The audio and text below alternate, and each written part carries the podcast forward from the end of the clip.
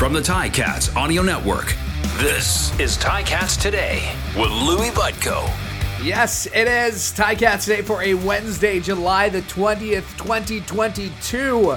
Travel day for the Hamilton Tiger Cats as they are en route to British Columbia to take on the Lions. 10 o'clock kickoff tomorrow, 9 o'clock pregame right here on the Ticats Audio Network. Louis Butko here with you, getting you set for that game. And uh, no practice today, as I mentioned, the team traveling, so uh, no post practice sound to get to. We will be joined in just a few minutes by the CFL on TSN's Glenn Suitor.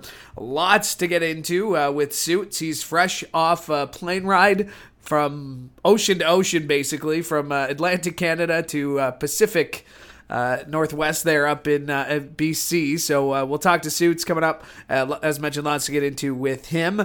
But right now, let's check the uh, Ticats depth chart as I hold in my hand how the Ticats are expected to line up against the BC Lions in tomorrow night's game. And let's start up front on the offensive line. Uh, no changes from last week as it is uh, Colin Kelly at left tackle, Brandon Revenberg at left guard, Alex Fontana, the starting center, Coulter Woodmansey at uh, right guard, Chris Van Zeyl at right tackle. Dane Evans is quarterback number one. No change there. Just one small change at the quarterback position as uh, the number three quarterback has changed from Jamie Newman. Jalen Morton now dressing for this one. At the receiver group, Steven Dunbar Jr., Tyler Ternowski out wide. You got Tim White, Braylon Addison at slot, and making his season debut, Emmanuel Butler in place of Anthony Johnson, who was placed on the six game injured list. Uh, he's dealing with a hand injury. Uh, that's uh, the offense. Let's switch defense. Uh, no changes up front as it's uh, Mason Bennett, Micah Johnson, Dylan Wynn, and Julian Howsare on the D line. Kyle Wilson making his second straight start at weak side linebacker in place of Simoni Lawrence. Jovan Santos Knox and Cam Kelly at their regular spots. And in the secondary, no changes. As from left to right, it's Jumal Rolle. Uh, uh, Alden Darby, the Alden Darby Jr., excuse me, uh, Tunde Adeleke free safety, Richard Leonard, and Ciante Evans uh, rounding out the secondary.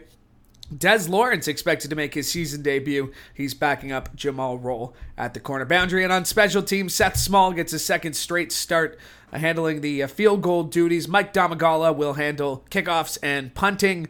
Gordon White's the long snapper. And no surprise here, heard him this week, Lawrence Woods III will handle the kick return and punt return duties. Uh, the injured list, taking a quick look John Ryan, Nick Cross, Mohamed Diallo, and Lee Autry II, all on the one game injured list. Lamar Durant, Papi White, Simoni Lawrence, Cariel Brooks, Kyle Saxelid, and Anthony Johnson, all on the six game injured list. Although I get the sense that. Uh, one of those players will be coming off the six game injured list relatively soon. Maybe one that has been on there for six games, but uh, we'll keep our eye on that heading into next week's game against Montreal. Of course, we got to get through this first game against the BC Lions tomorrow night. And the man on the call uh, is the CFL on TSN's Glenn Suitor, and uh, very pleased to have Suits on the show now, who is fresh off a uh, a transatlantic flight uh, from Halifax, Nova Scotia to uh, Vancouver, British Columbia. That's about as uh, coast to coast as you can get in this country.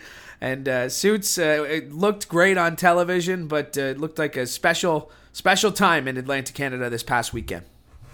Yeah, you're right. I mean, first of all, uh, the best kept secret in our country. This is a beautiful, beautiful part of our country. I strongly recommend that the next time we do this, and let's hope it's next year, uh, another game uh, building towards a franchise, a 10th franchise in that region. But um, just outstanding. You know, I mean, uh, the hospitality from all the people of Halifax and Wolfville, fantastic. Acadia University, um, the kids and the and the uh, college age uh, football fans that were going crazy. I mean, uh, that was tailgating. I mean, that was U.S. style tailgating, college U.S. college style tailgating which you know it could be their thing if mm-hmm. they get that franchise. Or I'm going to say when.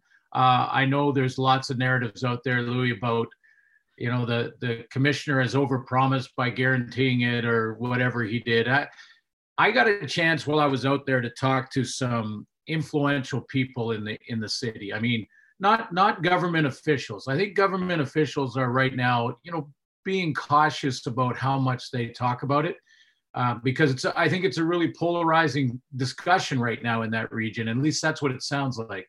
But I'm talking about business people, people with a lot of money in the area. Got a chance to go to a reception uh, held by the Canadian, uh, the Royal Canadian Navy. Uh, on one of their new ships and uh, got a chance to meet some real influential people in the in the city and they are actively working towards a solution here they all believe that this can happen and that the the region will support a 10th franchise a cfl franchise. It'll become the biggest game in town. I mean it really will. And they all believe it. It's a matter of how they work this stadium and how they get it done and where they put it but they are actively working on it. So i I'm not going to say, you know, I've I've said I'm optimistic we'll see it. I, am a half full guy anyway, but um, you know, there's a long way to go. Let's hope we do it every year just to build up to it. And and Louis, I I'm gonna I'm gonna be a half full guy and believe that one day it'll happen. Uh, is there something to be said though about that neutral site game? Because the NFL has clearly had a lot of success with it. We've seen them expand and even try to reach into Canada on that point. But is there something to be said about the the game day experience? And you mentioned it there, the college age kids. Is there could you see it working in somewhere other than Atlantic Canada? Because what I took away from it was it was an event and it brought yeah. football fans it didn't matter. And I'm sure you see all the same thing. It wasn't just Riders jerseys and Argos jerseys. It was a destination. Casual fans, just like they would for the Grey Cup, made the trip. And I think they would in other cities too. Is there something to be said about neutral site games, maybe expanding beyond just Atlantic Canada? Yeah, absolutely, absolutely. You know, and I I think when you uh, there was a sort of a Grey Cup celebration festival that was up from the pier uh, just sort of in the middle of downtown Halifax that the CFL had put together. And that had a whole bunch of people join it. I know there's all kinds of opinions that, you know, the four people I talked to didn't know why they were there. And, you know, you're going to hear all kinds of opinions depending on, again, if you're half empty or half full. But, uh, you know, it was it was jam packed on the weekend, and there were a lot of people that were in there just interested to have a good time and enjoy the party, and and certainly in Wolfville, on game day. That was the atmosphere. So I, I think you're bang on. And uh, you know, I'm I'm I don't know if the league is is actively pursuing it at this point, but they, you know, I'm hearing uh, just sort of whispers behind scenes that that is a discussion. That you know, why not Quebec City for one game, a neutral site game? Why why not Victoria and Vancouver Island? for a neutral site game. You know, maybe even Saskatoon for uh, you know one neutral site game just to shift it you're still going to get the same rider crazy but you'll get it you know two hours the other way instead of down in regina so I, I think it's a great idea move move our game across this country and you know maybe even up north if it's possible so i yeah absolutely I mean, I even it, it, it, might sound crazy to say, but I think of like a neutral site if you build an atmosphere at like Queens, there's so many great U Sports stadiums that can be converted, like we saw. And you know, how, who wouldn't love it? An Ottawa Red Blacks Toronto Argonauts game played halfway in the middle at Queens University in Kingston type thing. So I, I that's the one thing I thought of where it's just like it seems like because because we know CFL fans travel so well to yeah. go to these events and i don't want to downplay just how how you know we, we don't want to water down these events but anyway i just wanted to get your opinion on that because that's what i thought of there but let's talk about it. let's love talk it. about yeah. the bc lions because uh are we putting too much pressure on on Nathan Rourke? Are we building him up too much, or is he legit? Can he handle the the things we're talking about? Yeah, there's there. I I have not found one thing that I like about him right now. I honestly, um, you know, on and off the field, how he's he's um, handling himself professionally after the loss. You know, their first loss of the season against the Bombers, seeing things that he'd never seen, like Jackson Jeffcoat at six foot six, 280 pounds, dropping into coverage and intercepting a pass. I mean, he, he's not he's not uh, played against athletes like that his whole life, and now he is, and it's a, and it's adjustment, as Dane would tell you, and all the quarterbacks that have come up. So I, I don't think it is too much, though. Really, I we we are such a a humble country. You know, we're we're made up of a whole bunch of citizens. I I remember when John Tory said if if Canada was voted the number one country in the world, Canadians would ask for a recount. You know, it's like let's let's embrace it. Let's let's put some pressure on him too. I mean, there, the pressure that he's going to feel in game, win and lose, up and down, is is going to you know be the most intense pressure he'll face. Not what the fans say, not what you and I say. So you know, I I think we talk about him. I I don't think it's too much. I you know after the game when they lost, I was listening to him in post game radio, and he he basically guaranteed and promised the uh, the fan base that he was going to be the first guy in the office the next day. He he didn't you know guarantee any wins or anything like that. He's he's being very professional, but he said he said I didn't play well enough. I I didn't I didn't recognize some things on defense. I've got a lot of work to do. I'm going to be the first guy in the office, and I guarantee you, the fan, that I will be better next time out. I just I was like, I love it. I love this kid. He's doing a great job. He's working. He can make all the throws. Probably see him run more as as the season goes on. I think he'll he may even lead the league. Probably this is a prediction that he'll lead the lead the league in rushing at the quarterback position. So hmm. I, I don't think it's too much, Louis. I really don't. Well, and coming off the bye week, the BC Lions, you mentioned it, a tough loss going into the bye week. How how worried should the Ticats be uh, about just how motivated this Lions team is to get back on track uh, tomorrow night? Well, I, I love this matchup because not only that Hamilton won, but the way they won.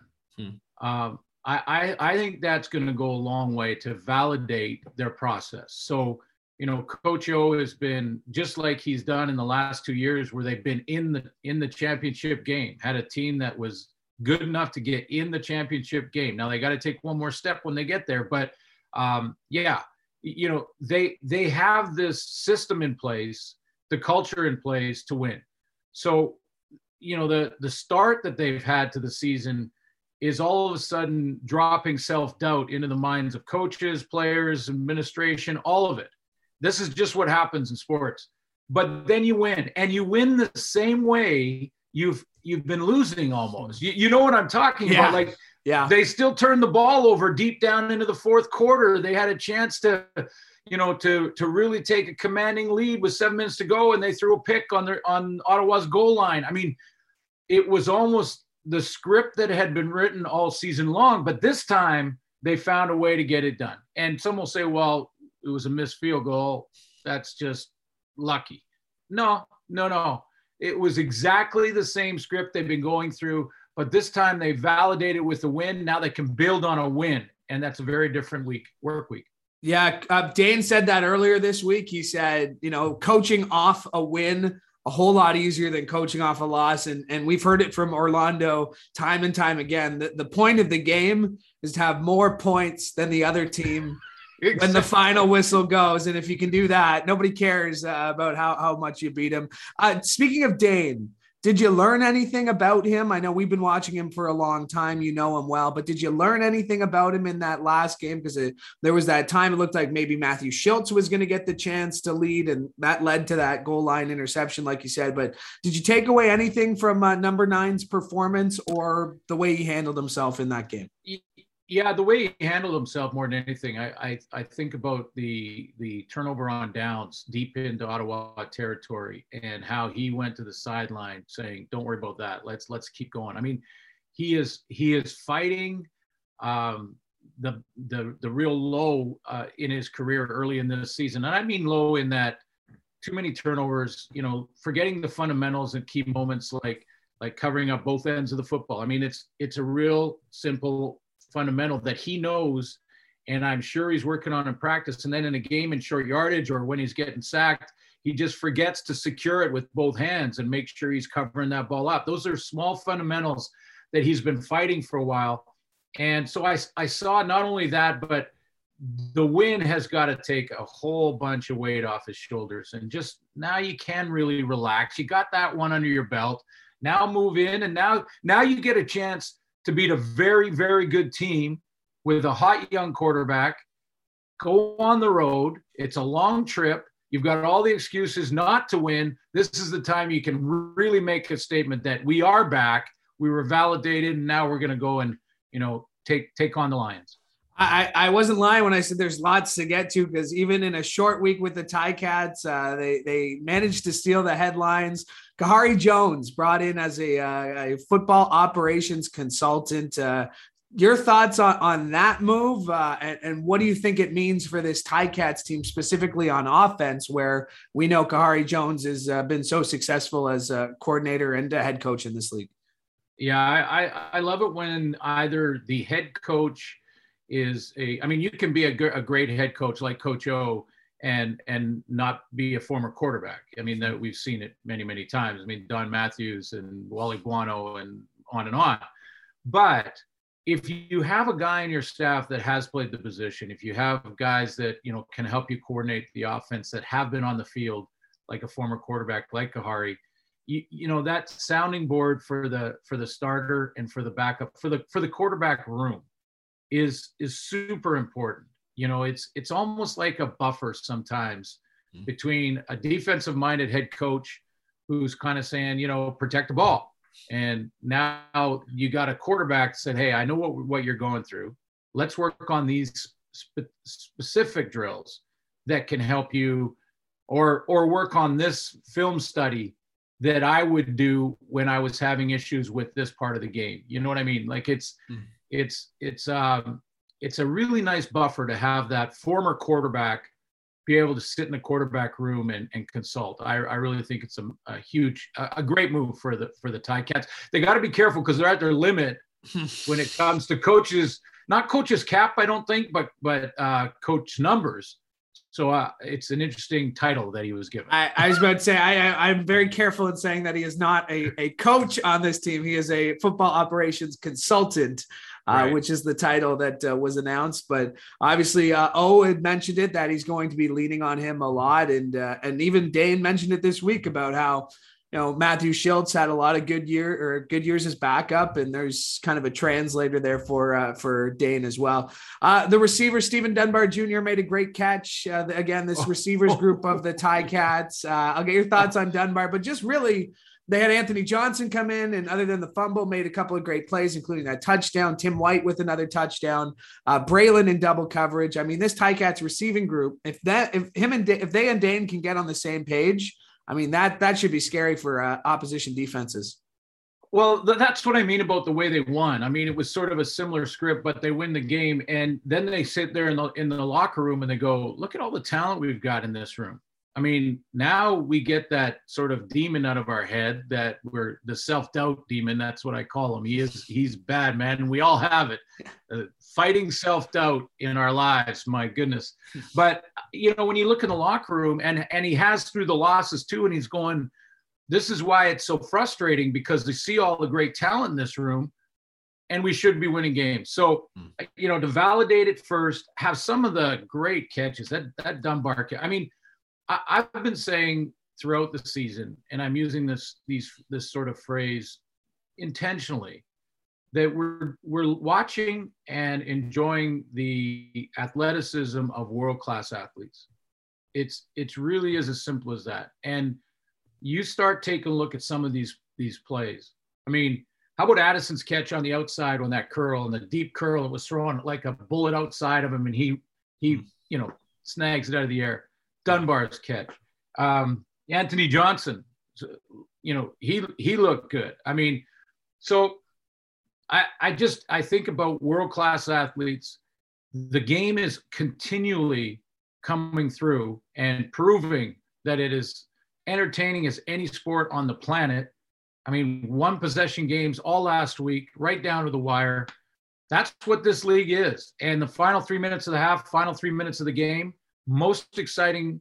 You know, I've said it before, Louis. I'm going to keep saying it because it's the most exciting three minutes in all the sports, in, in any sport. So let's just celebrate it. Let's yeah. let's let's end the narrative. Let's when you see that Dunbar catch, yeah. let's let's end the narrative that our game needs fixing. Our game does not need fixing. We can always tweak rules. I still want to tweak rules. In fact, I'm still not sure what hitting the quarterback late is anymore. Hmm. I'm still trying to figure yeah. out the roughing the passer call after the maritime deal. Well, I mean, can you can you be a passer if you're past the line of scrimmage and you're throwing it illegally? Exactly, uh, exactly, exactly. Well, that uh, one, and also I thought hitting a, a quarterback below the knees yeah. was illegal, even if you crawled to him mm. and hit him below the knees. So this is not looking through colored jerseys here, colored goggles.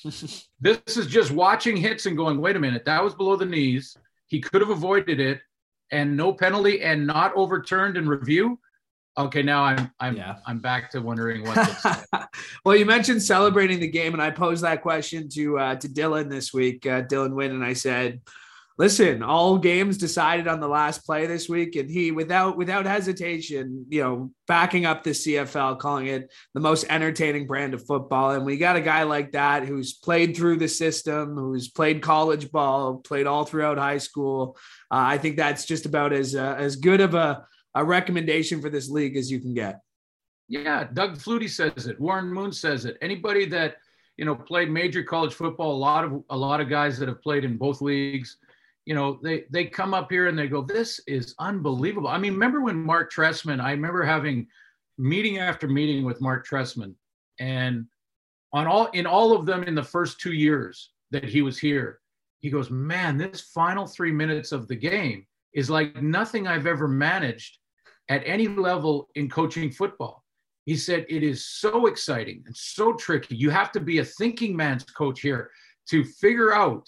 How to manage the final three minutes and the decisions that you have to make and the plays and the changes of possession that can happen and the big returns because we actually have a return game in the Canadian Football League. So, you know, you you add all those up and yeah, I I hear you Dylan and let's just keep let's just keep saying it because it's not fake news, it's real. It's absolutely real. Somehow along the way we've uh, you know, a lot of people forgot to remind fans of that and and really focused on the half empty part of things but world class athletes most exciting game on the planet. We started the conversation glass half full talking touchdown atlantic. We're going to finish the uh, conversation glass half full just talking about what an exciting game that we get to cover we get paid to do. And uh, suits this is the first time i've had you on uh, since the recent announcement. I am uh, so happy for you and congratulations on your induction in the Canadian Football Hall of Fame, uh, the reporters wing. I, I, I'm sure you know I spend a lot of time on the seventh floor at Tim Hortons mm-hmm. Field, and uh, excited to get to see your name uh, etched up there and your portrait up there. So congratulations, suits, well deserved. Thank you, Louis. You know, I, I honestly get a chance uh, with this induction to um, to represent every single crew member that has worked on the Canadian Football League. As, as you know, our TSN behind the scenes people, our producers, directors, engineers, people working the cameras, all of those people. There's probably between 30 and 50 crew members at every single game that are not just doing a gig. They have passion for Canadian football. They want to do it right.